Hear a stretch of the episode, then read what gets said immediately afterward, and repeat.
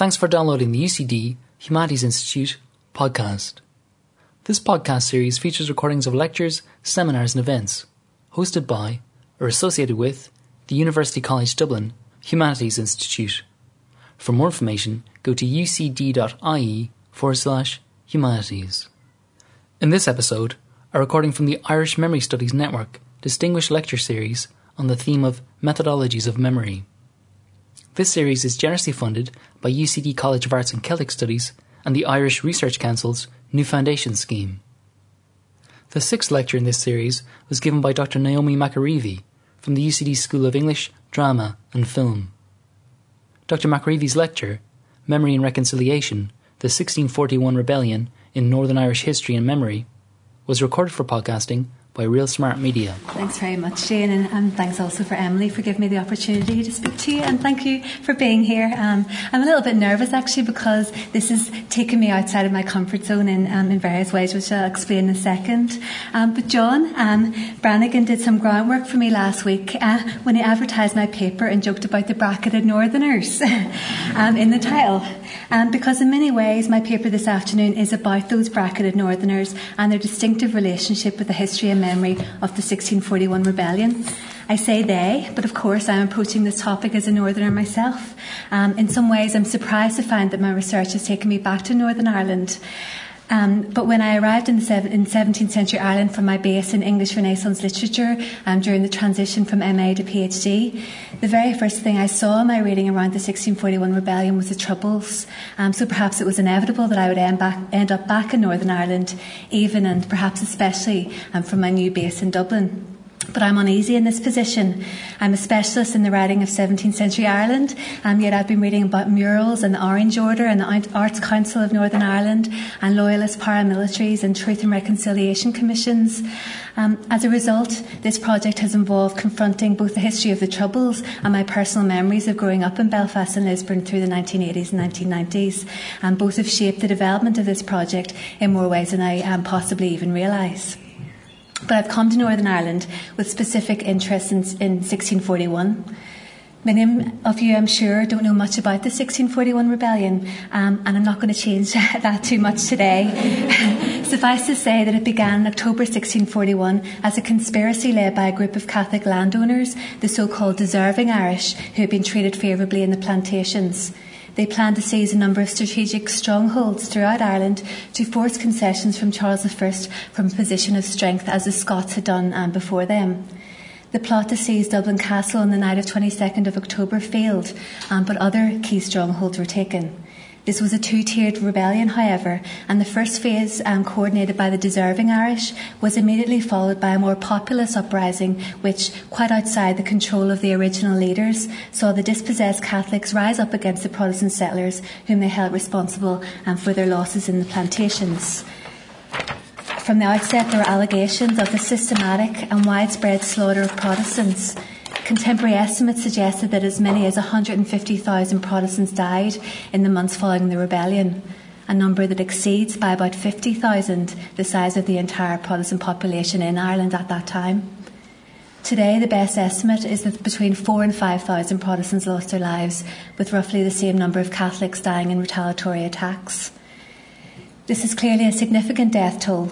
But the massive inflation of the number of Protestant fatalities in the months and years following the rebellion is indicative of the way the facts of the rising immediately became embroiled in myth and propaganda. If one thing is clear, it's that the memory of the 1641 rebellion would play a key role in fuelling religious and political tensions in Ireland throughout the centuries that followed. After the Restoration, October 23rd was declared as a day of commemoration, marked by church services and a sermon to serve as an annual reminder of Catholic treachery and savagery. Histories of the 1641 Rebellion, such as Sir John Temple's The Irish Rebellion, were reprinted at key historical junctures to lobby against the granting of Catholic rights. Iconic images from the 1641 rebellion, such as the drowning of 100 Protestants in the River Bann at Portadown in County Armagh, frequently appeared in publications. At the heart of the myth of the Irish Rebellion are the 1641 Depositions, a collection of several thousand witness testimonies made by the Protestant settler community in the aftermath of the rebellion, which are preserved in the Manuscripts Department at Trinity College Dublin. as the principal evidence of the sharply contested allegation that the rebellion involved the pre-planned, indiscriminate slaughter of Protestant civilians. The depositions have been central to protracted and heated, to say the very least, scholarly and popular debates about the nature and course of the rebellion, one which focuses almost exclusively on the violence of the Catholic insurgents. Unfortunately, however, no one spent much time actually looking at the depositions themselves, and much of the controversy is based on a relatively small number of depositions that were first put into the public domain by Protestant polemicists of the 1640s. These are, of course, the most lurid, extreme and horrifying examples of Catholic violence. So the 2010 online publication of all 19,000 plus pages of the 1641 depositions on an open access website hosted by Trinity was truly groundbreaking. It made the collection fully accessible for the first time in centuries, with all the added research potential of digitisation. In short, it offered a new way of systematically analysing the 1641 depositions for what they revealed about the rebellion and 17th century Ireland more broadly. The 1641 depositions represent an archival resource that is unparalleled in early modern Europe in its size, scope and influence. The launch of the project was therefore high profile and very newsworthy, both in and outside the scholarly community in Ireland and beyond. And with the launch of the 1641 Depositions website, my interest in 1641 took a new direction. I initially accessed the website as a user, but I quickly became interested in the project itself, and especially the way it situated itself in relation to Northern Ireland. The predominant theme through the publicity materials was that the 1641 Depositions project couldn't have happened without the peace process. Fair enough. But as I read around the project, the formal launch, the newspaper coverage, the outreach activities, I started to feel a little uneasy and then annoyed. And now we come back to the importance of my being a Northerner. Because in the public discourse surrounding the 1641 depositions, there was the assumption that 1641 was just a Northern Irish issue, part of its past and future, and not one of major concern to the Republic. I started to think that I'd be making a mistake by referring to 1641 as an Irish rebellion, that it had been an Ulster one all along. And so I began to interrogate what it really means to remember 1641 as an Ulster rebellion, which has involved exploring how 1641 has been remembered in Northern Ireland, both during and after the Troubles, and how this compares to memories of 1641 in the Republic of Ireland. So I want to think this afternoon about how the 1641 rebellion is remembered in Northern Ireland and in relation to Northern Ireland. I want to critique the insistent association of 1641 with Northern Ireland, and by highlighting the Irish revisionist history agenda of the 1641 Depositions Project, I hope to expose the implicit but extremely problematic border that is drawn between Northern Ireland myth and Republic of Ireland history. Ultimately, I want to probe the claim made again and again, and in doing so respond to some of the questions being raised in the emerging field of memory and reconciliation studies, spearheaded by Anne Rigney and others. Can remembering the 1641 rebellion really help to facilitate reconciliation in post-conflict Northern Ireland? So to give you some sense of the organisation of my paper, I want to first provide an account of the role of the 1641 depositions in the history history and memory of the rebellion, and consider how the depositions project located itself in this history. I then want to think in more detail about how Northern Ireland, both in its troubled past and post-conflict future, was appropriate for the promotions of the 1641 Depositions Project, and reflect a little on the impact of this. I want to consider how this might, what this might suggest about the role of 1641 in the national memories of the Republic of Ireland, and compare it specifically to the persistence of memories of Cromwell. At that point, I want to return to Northern Ireland and explore how 1641 has been remembered by Protestant communities in Portadown and Belfast. And from this context, I want to turn finally to the issue of memory and reconciliation, and consider how the conflicts of the 17th century might be incorporated within a post-conflict Northern Ireland. In doing so, I'll consider briefly how the recent Re-Imaging Communities Programme replaced one particularly contentious mural of Cromwell that was prominently displayed in the Shankill Estate in Belfast. So that's the plan. So, to get started then, the 1641 depositions are essentially the witness testimonies of Protestants from all social backgrounds concerning their experiences of the 1641 rebellion. They were gathered after a commission for the despoiled subject consisting of 8 Church of Ireland clergymen headed by Henry Jones, Dean of Kilmore, was set up in December 1641, charged with collecting sworn statements from refugees. Their formal function was to register claims and issue certificates of loss to the deponents, but they also performed an informal information gathering function. The depositions document the loss of goods, military activity, and the alleged crimes committed by the Irish insurgents, including assault, stripping, imprisonment, and murder. Individual testimonies are shaped by the deponent's verbal response to a series of pre-established questions. But the form also seems to have allowed considerable flexibility for the respondents to tell their own stories, and actually that's my kind of the background of my interest in them. They're therefore very interesting as examples of authorship, both literate and oral, of men and women from a range of social and economic backgrounds throughout Ireland. The depositions archive includes more than 8,000 items representing about 4,000 individual deponents. For many of these, their depositions represent the only evidence of their existence. Within a few months of the establishment of the Commission, Bishop Jones published a remonstrance of diverse remarkable passages concerning the Church and Kingdom of Ireland. This added to the already substantial body of Irish massacre literature that had been published in the weeks and months after the rebellion. The first and the last news from Ireland, being a relation of the bloody proceedings of the rebellious papists there, had been on sale in London a little over a week after the outbreak of violence. But what distinguished Jones's work from the preceding publications and made it characteristic of what would follow was his use of the deposition evidence in the construction of his account of Catholic orchestrated atrocity in Ireland. So you can see here in this excerpt the way in which he uses footnotes to identify particular depositions, in particular Protestant deponents. And he also includes abstracts, summaries from different depositions. Jones's book was the first that made the 1641 depositions integral to Protestant representations of the Irish Rebellion, and its influence is keenly felt in Sir John Temple's infamous The Irish Rebellion, first published in 1646.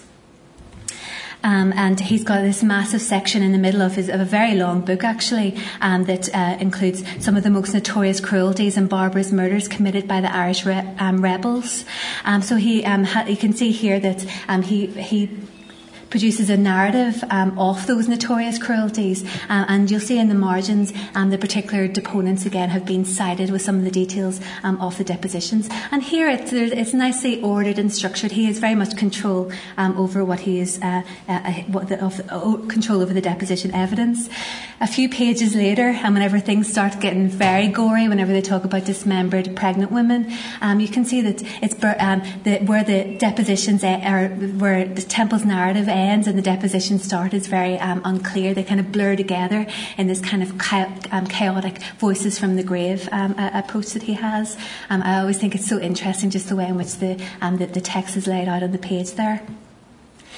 Temple uses the depositions to make the following argument, that after the crushing of the rebellion, such a course taken, such provisions made, and such a wall of separation set up betwixt the Irish and the British, as it shall not be in the Irish's power to rise up, as now and in all former ages they have done, to destroy and root them out in a moment, before they be able to put themselves into a posture of defence or gather together to make any considerable resistance against their bloody attempts. So forceful words and very kind of characteristic of the kind of Protestant polemic that emerged in the aftermath of the rebellion. Temple's book hugely influenced subsequent Protestant representations of 1641, and numerous editions of his book were reprinted at key junctures throughout the 17th, 18th and 19th centuries, as you'll see some of them there. What distinguishes the use of the depositions by Temple and later Protestant polemicists is that the same few depositions are made to speak for the whole collection, and John Gibney estimates that only about 200 of the depositions, so out of 4,000 plus, have been in the public domain in any real way, and these tend to be the most lurid examples. Then the individual depositions are cut or edited in a way that misrepresents their whole content. Crucially, the depositions that are reprinted time and time again are the ones that describe the murder of Protestants by Catholics. But as Aidan Clark has shown in his systematic study of the archive, only 1/5 of the depositions describe death by violence. In other words, the deposition's reputation for depicting an orgy of violence, as one historian famously put it, is simply not true. The publication of the 1641 depositions in 2010 was third time lucky for the researchers at Trinity. The Irish government had blocked a first attempt in the 1930s, and a second attempt in 1969 was also thwarted. But with the end of the Troubles, it seemed that the time was finally right for the publication of the 1641 depositions, a venture that was jointly funded to the tune of €1 million by the AHRC in the UK and the IRCHSS in Ireland. The main aim of the project was to transcribe, digitise and make available on a publicly accessible website all the 1641 depositions. The ultimate objective was to make openly available the sources necessary to dismantle the myth of the 1641 rebellion and replace it with objective history. The project produced the website, which apparently had 40,000 registered users within 6 months of its launch. It produced print editions of the depositions in 4 volumes published by the Irish Manuscripts Commission, a public exhibition, Ireland in Turmoil, displayed in the Long Room at Trinity, several academic conferences which led to 2 edited collections and at least 1 monograph, as well as a series of educational resources for secondary schools in Northern Ireland, which were funded by the Irish Department of Foreign Affairs in collaboration with NICE. So the peace process in Northern Ireland then supplied the right social, political and economic environment for the funding of this ambitious project. Interestingly, although funding was secured by the Irish and British Research Councils, neither of the Northern Irish universities were involved. This was cross-border collaboration that bypassed Northern Ireland. Yet Northern Ireland and its people were constantly evoked by the 1641 Depositions Project. In an interview with The Guardian, Professor Jane Ohlmeyer, one of the principal investigators at Trinity and the project's main spokesperson and hailing from Northern Ireland herself, said that the depositions could now be explored, quote, in a way that we couldn't have done 10 or 15 years ago during the Troubles. The same article reported that groups supporting peace and reconciliation in Northern Ireland have been among early users of the resources. Furthermore, the project and accompanying exhibition were officially launched in Dublin on October 23, 2010, by the then President Mary McAleese and the late Reverend Ian Paisley, key figures, of course, in the Northern Irish peace process. Both were also Northern Ireland natives from opposite sides of the religious and political divides. McAleese was a Belfast Catholic whose family home had been burnt out by loyalists in the 1970s, and Paisley, of course, long the booming spokesperson of an unyielding Protestant loyalism. One had recently retired as Northern Ireland's First Minister, and while the other was still serving as Irish President, the first from north of the border. The choice of these 2 figures to launch the project helped to relocate 1641 in the sectarian history of Northern Ireland and within the memories of the divided community of the north in particular. And it was significant that the Ulster depositions were the project's flagship collection. The publication of the Ulster depositions was funded first and independently of the other 3 provinces. And they were subsequently published nearly a year before the other provinces. This meant that in the excitement surrounding the launch of the 1641 depositions, only the Ulster ones were actually available at that time. They were launched with a bang, while the others came with a whimper. And there are, I'm sure, many reasons for this decision, but the effect was to create the illusion of an Ulster rebellion that primarily took place actually in the 6 counties of Northern Ireland.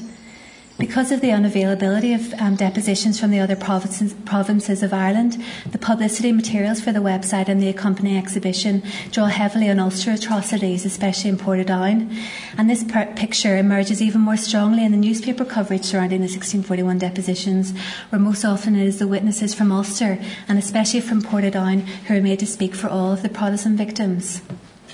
One of the most interesting articles that was published in the Irish Times with the headline, Witnesses to Mass Murder in the Icy Ban, This is, one of the most interesting articles, I think. And the article leads with a thick description of the drowning of about 100 Protestants in the River Bann at Portadown. And it starts, the winter of 1641 was the coldest in memory, but in Portadown it is remembered for something else.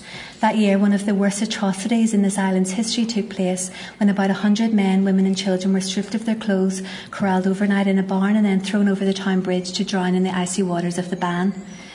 By focusing in such detail on this singular atrocity, undoubtedly one of the worst of 1641, although there were comparable ones outside of Ulster, the massacre at Portadown is made to speak for all of the violence of 1641, although in effect it speaks only for itself and because the broader national context is not provided.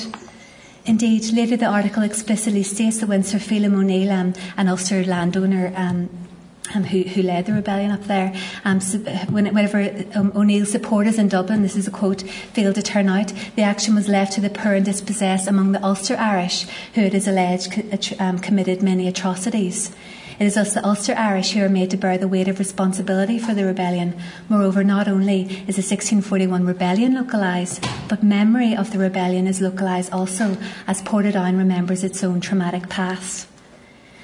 And the article draws upon specific depositions in its emotive and personalised representation of rebellion experiences, that of Elizabeth Price of County Armagh and William Bickerdyke of County Fermanagh.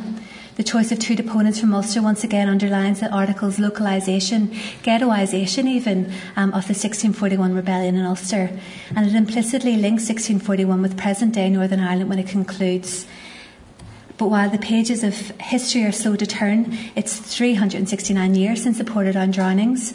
On October 22nd, the Ireland in Turmoil exhibition will celebrate its formal opening, though it's already open to the public, with President McAleese making a speech and the Reverend Ian Paisley responding, the presence of both ensuring that Elizabeth Price and her poor drowned children are not forgotten. Elizabeth Price, by the way, testifies that she lost 5 children in the drownings, and she's probably the most famous of the deponents. I've done a lot of work on her. Referring to the slow-turning pages of history, the article implicitly links the violence of 1641 through the Northern Irish Troubles to the peace process, which is underlined by its flagging of McAleese and Paisley's role in the launch. As spokespeople for the two divided communities of Northern Ireland, and both instrumental, of course, in securing the peace agreement, the article suggests that we have reached the last page of that particular history book. I'd suggest that the Ulster manifestation of the rebellion represents only one volume in this series. This particular history doesn't begin and end in Northern Ireland. So while the 1641 rebellion has long held a pivotal position in Irish historiography, as John Gibney has magisterially described in his recent book, The Shadow of a Year, and while most of the historical scholarship on 1641 has emerged from universities in the Republic of Ireland, the Republic of Ireland seems to lack a significant cultural memory of 1641. Gibney, for example, writes of his surprise about the relative absence of 1641 in the National Folklore Collection at UCD, which, as he says, scotched his plans for a 1641 counterpart to Guy Biner's groundbreaking study of the 1798 rebellion in Irish folk history. This is in stark contrast to the rich memory culture surrounding Cromwell's notorious slaughter of the defeated garrisons at Drogheda and Wexford just a few years later, which, as Mícheál Ó Siochrú and Sarah Covington have shown, is still very much alive in the Irish imagination, and I think Covington in particular has found real treasures in the folklore collection. Ó Siochrú, for example, begins his book on Cromwell with an anecdote about Bertie Ahern, who, upon visiting the office of the British Foreign Secretary Robin Cook in 1997, abruptly left the office upon seeing a painting of Oliver Cromwell. Apparently, Ahern refused to return until Cook had removed the picture of that murdering bastard, which Cook then dutifully did. So why is one set of 17th century massacres so widely remembered in the Republic of Ireland while another is not? Perhaps it's connected with the perceived identities of victim and perpetrator. While the victims of Cromwell are widely identified as Irish Catholics, the best-known victims of the 1641 rebellion, and I do stress that the best-known victims, thanks to the preeminence of the 1641 depositions, are located in the Protestant settler community, with Irish themselves notoriously the instigators of this particular instance of sectarian violence. In other words, the 1641 Rebellion represents the inverse of the Cromwellian Rebellion in terms of the national, religious and political constitution of victim and perpetrator. I therefore suggest that in comparison with the Cromwellian massacres, the events of 1641 cannot be as easily accommodated in the Republic of Ireland's national narrative of colonial victimisation. And the prominence of Cromwell in the Republic of Ireland's cultural memory against the relative amnesia around the 1641 rebellion is apparent in much of the Irish press coverage of the launch of the 1641 Depositions Project. In the Irish Times article, for example, the description of 100 men, women and children who died in the River Bann deliberately obscures their ethnic and religious identity. A question then follows in the article, and the quote is, "Was this another crime by the old enemy Cromwell? No, it was a massacre of Protestants by Irish-speaking natives intent on revenge for land taken from them by the Ulster settlers." So it doesn't take long for the article to evoke the memory of the notorious Cromwell, and the rhetorical question acknowledges the broad popular memory of Cromwell's massacres compared to the atrocities of 1641. It is implied that while the Irish Times reader knows all about Cromwell, he or she lacks a history or memory of 1641. Furthermore, it seems that 1641 can only be remembered in relation to Cromwell's violence. And this assumption is taken even further by a piece in the Irish Examiner which has the headline, "Cromwell Massacres to Face Ultimate Cold Case Review." In an extraordinary sleight of hand, the 1641 massacres are entirely elided in favour of the more familiar Cromwellian massacres. In the headline, the memory of the Cromwellian massacres subsumes 1641 completely, and the issue is barely clarified in the lead paragraph. Historians, linguists and software specialists are to trawl through witness accounts taking after the Irish Rebellion and Cromwellian massacres of 1641 in the ultimate cold case review. So again, Irish Rebellion and Cromwell massacres are blurred together, yet the 1641 depositions are not in any way about the atrocities committed by Cromwell. The link between Cromwell and the rebellion is provided in the second paragraph. And this is important, actually. The witness statements which provided Oliver Cromwell with justification for his notorious slaughter of the defeated garrisons of Drogheda and Wexford are to be put online and will be cross-checked for accuracy and exaggeration. Even while beginning to disentangle the Cromwellian massacres from the events of 1641, the syntax ensures that the focus is on the massacres of Catholics by Cromwell. In fact, the events of 1641 are relevant only insofar as they provided the justification for Cromwell's violence. Interestingly, the article is accompanied with an image of the Portadown massacre, which has the tagline, "Protestant settlers are massacred by Catholics at Portadown Bridge over the River Bann during the 1641 rebellion."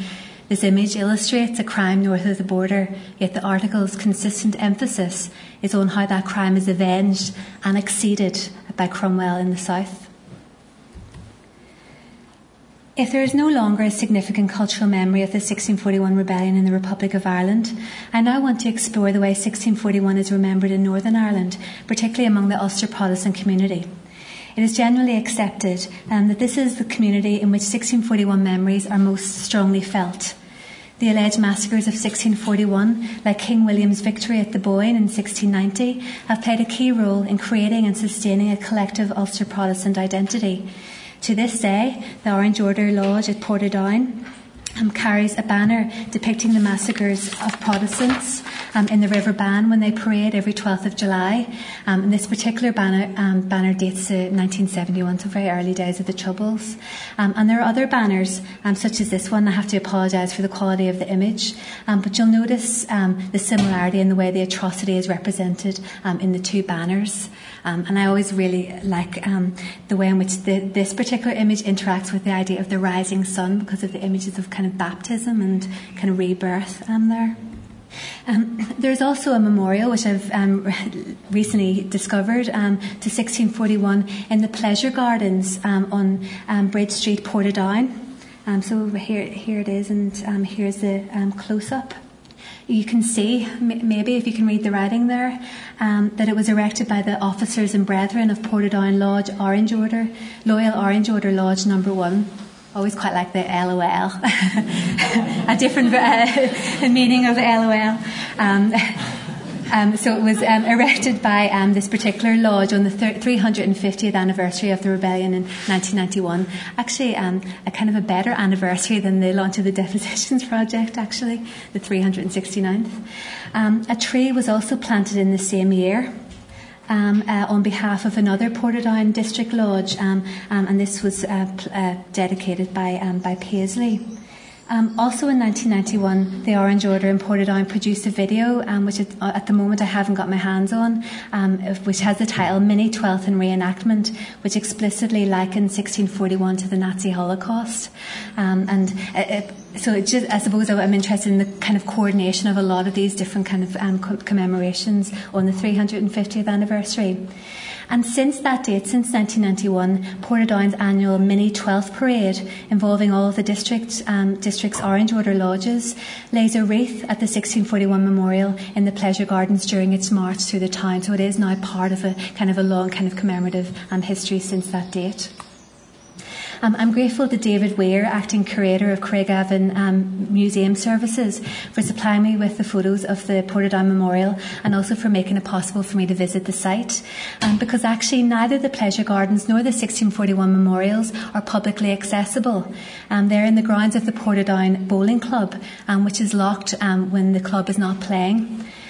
Thus, it's clear that local memories of the 1641 Rebellion in Portadown are preserved by and for the Orange Order. It is probably also the Portadown district of the Orange Order that has preserved this folk song, which I've recently come across and which I really want to look into. But even if you just have a look at the first verse, in 1641, those Fenians formed a plan to massacre us Protestants down by the river Bann, to massacre us Protestants and not to spare a man, but to drive us down like a herd of swine into the river Bann.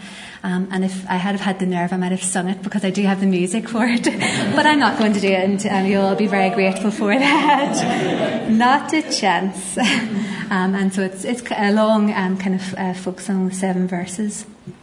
But memories of 1641 extend beyond Portadown.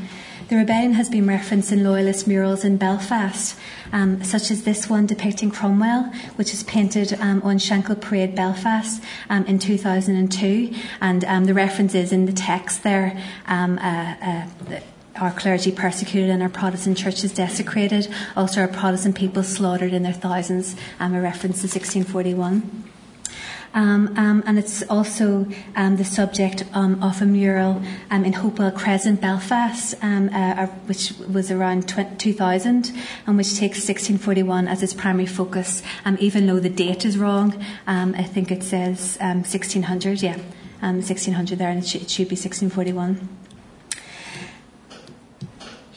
Within the latter mural is a declaration the ethnic cleansing still goes on today. So there is this kind of very tangible connection between the 17th century past and this particular community's sense of their own identity in 2000.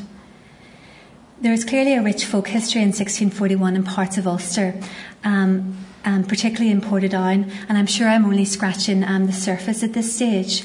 I'm not from the community in which memories of 1641 have been preserved, and exploring this topic has taken me to the other side and forcing me to confront my own memories of moving as a child from a Republican part of West Belfast to Unionist Lisburn with its Union Jacks, its red, white and blue bunting and painting, its orange halls and marches, and where the local Catholic church attached to the school that I was to go to had just been destroyed in a petrol bomb.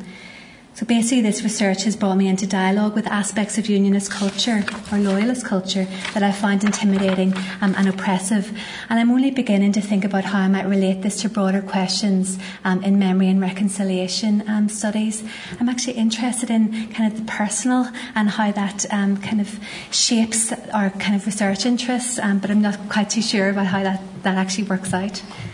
And I don't even know if I want to go there, is the other issue. So with the peace process came the possibility that the 1641 depositions, rather than continuing to fuel sectarian tensions, might actually help to cement peace in Northern Ireland. In an interview with The Guardian, Professor Ohlmeyer said that the depositions could now be explored in a way we couldn't have done 10 or 15 years ago during the Troubles. The same article reported that groups supporting peace and reconciliation in Northern Ireland have been among early users of the resources. I think I've mentioned that already. Its subheading for this particular article also suggested the project may heal ancient quarrels. At the launch of the 1641 Depositions Project and the Ireland in Turmoil exhibition, all the speakers emphasised the importance of coming to terms with traumas of the past in order to forge a better future. The Trinity Provost argued the exhibition represents a coming of age of this island and the belief that we can put together this complex past and share our history with the rest of the world. McAleese suggested, let us hope that their voices and their suffering, far from driving us deeper into our sectarian bunkers, do the opposite and inspire us to keep on working to ensure an end forever to such suffering. And Paisley proposed, let us introduce these parts of our history in the right way to our children. And it's interesting that he's written, he's involved in various publications around 1641, which doesn't do that, certainly in the old bad days of the 1980s. But despite stressing the importance of remembering the rebellion, McAleese and Paisley's statements recognise the difficulties, even the perils of such memory. McAleese acknowledges the dangers of the depositions driving us deeper into our sectarian bunkers, and Paisley's speech not only raises the spectre of the wrong way of remembering the rebellion, but is also ambiguous about what constitutes the right way. And now that I think about it, even Jane Ohlmeyer's kind of words suggest that, she says at some point that she would hate if it was used for sectarian purposes, so they've all got this anxiety around this. Both speeches therefore raised doubts about the possibility of co-opting the notorious depositions for truth and reconciliation in Northern Ireland. And this apparent unease with the role of the 1641 depositions in post-conflict Northern Ireland also emerges from that Guardian article. The article is carefully balanced in only the way the Guardian can to express both sides of the argument around the depositions.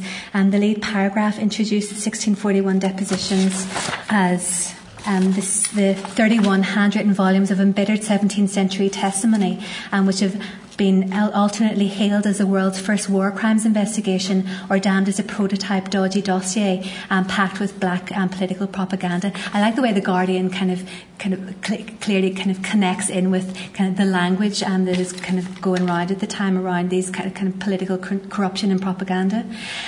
It also refuses to engage with the more lurid evidence from the depositions, and even the image that accompanies the article is probably the cleanest that exists from the incendiary source text, which kind of has loads and loads of different massacre images. This is in contrast to the editorial decisions made by some of the Irish newspapers, such as the Irish Independent, which republishes the more gruesome images in order to deny the veracity of the deposition evidence, or at least the deposition evidence that appeared in print. Thus, the pull quote from the Irish Independent article states, researchers will examine whether propaganda images of settlers being raped, mutilated and murdered were exaggerated. Of course, the only possible conclusion to this is that yes, they are exaggerated. The Guardian also takes a more objective scholarly approach to the 1641 depositions. Accordingly, it includes the full text of the deposition, so it's very unusual in that respect.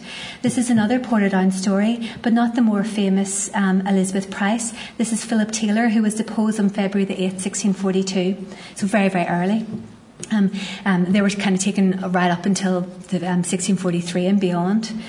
His story focuses on his own imprisonment, but also offers a hearsay account of the mass drowning in the River Bann. This is where the deposition ends as it's presented in The Guardian. And you'll see if you just read that there's something missing and the deponent hath credibly heard that one Mr. Fullerton, a minister, and another in his company were also murdered by the rebels before the drowning of the Protestants aforesaid, and that the rebels... And then it stops to be signed. So there's clearly something missing before the end of the transcription. The 1641 Depositions website allows us to access the deposition in its entirety, and the cut text is revealed. So the rebels aforesaid killed a dyer's wife of Ross Trevor at Newry and ripped up her belly, she being with child of 2 children, and threw her and the children into a ditch, and this opponent drive a sow away from a way that was eating one of the children.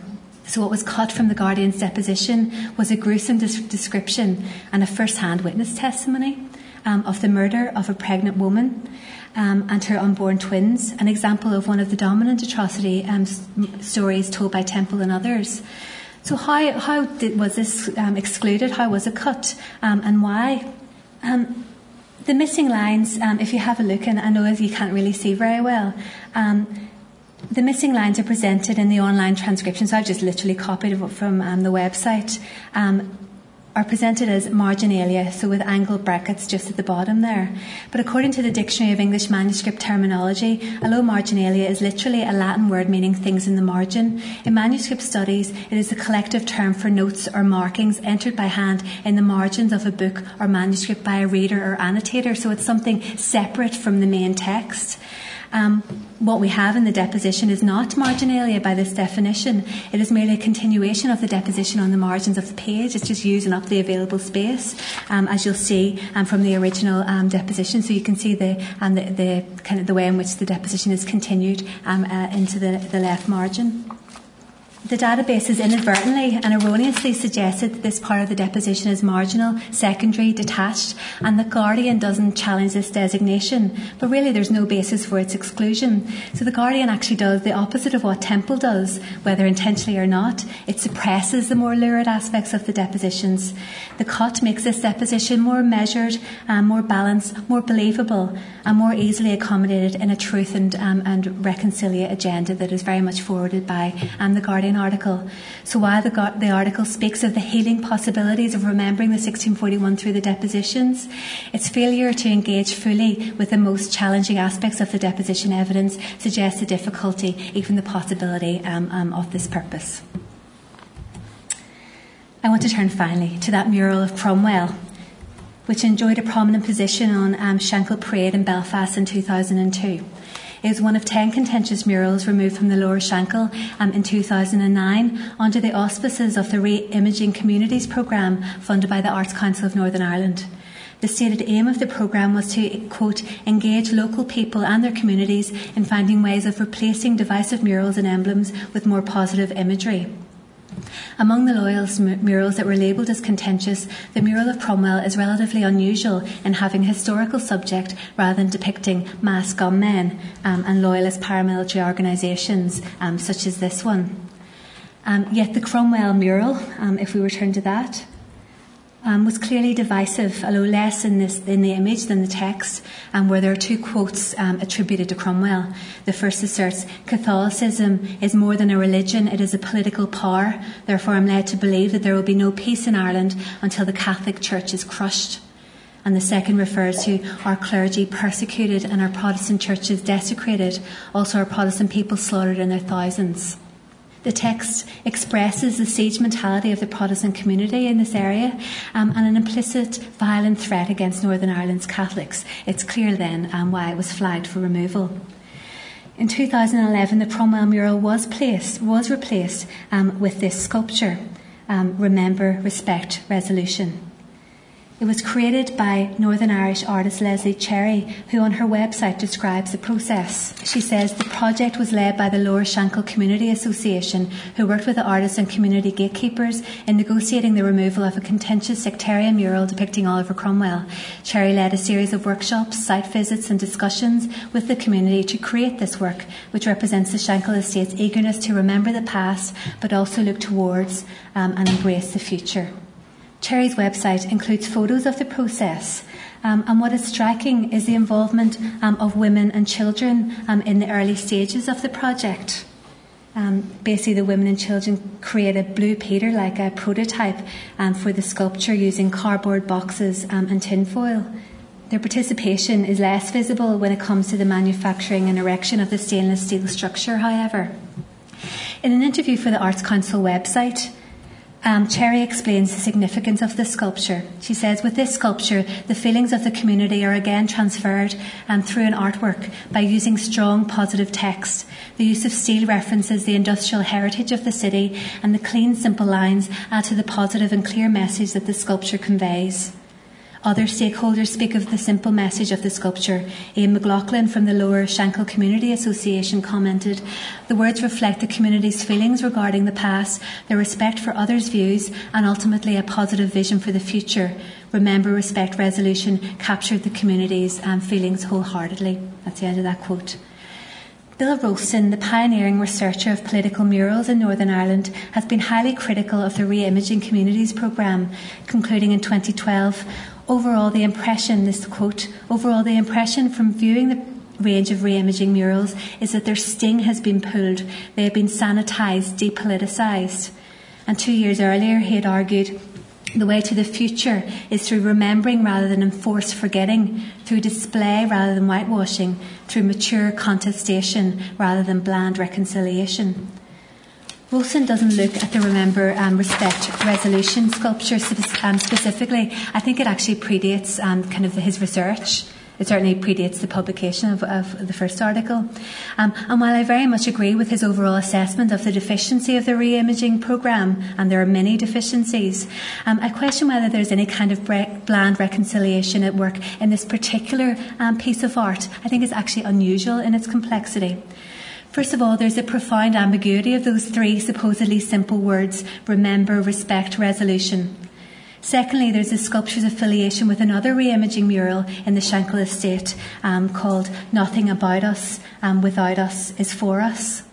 Also created by Cherry, and this earlier mural is a montage of over 1,000 images, photographs taken by residents, images of artworks the community has made, historic images of the area, street names and landmarks, which come together to make this forthright statement from the Shankill community to their political representatives and the state about the need for consultation with and involvement of the community in moving forward. Instead of bland reconciliation, both artworks acknowledge the difficulty, complexity and challenges of moving forward in post-conflict Northern Ireland. In a statement on her website, Cherry stresses her interest in exploring through her artistic practice, quote, the tension and hypocrisy of nostalgia and memory juxtaposed with the reality of a situation remembered. But what exactly is being remembered in the Remember Resolution, or Respect Resolution sculpture? It now stands beside a brick wall, scrubbed clean of paint, and its affect depends on the sculpture's interaction with what is no longer there, that old mural of Cromwell. Yet a photograph of the mural does remain at the site, enclosed in a museum-style plaque, a relic of Northern Ireland's troubled past.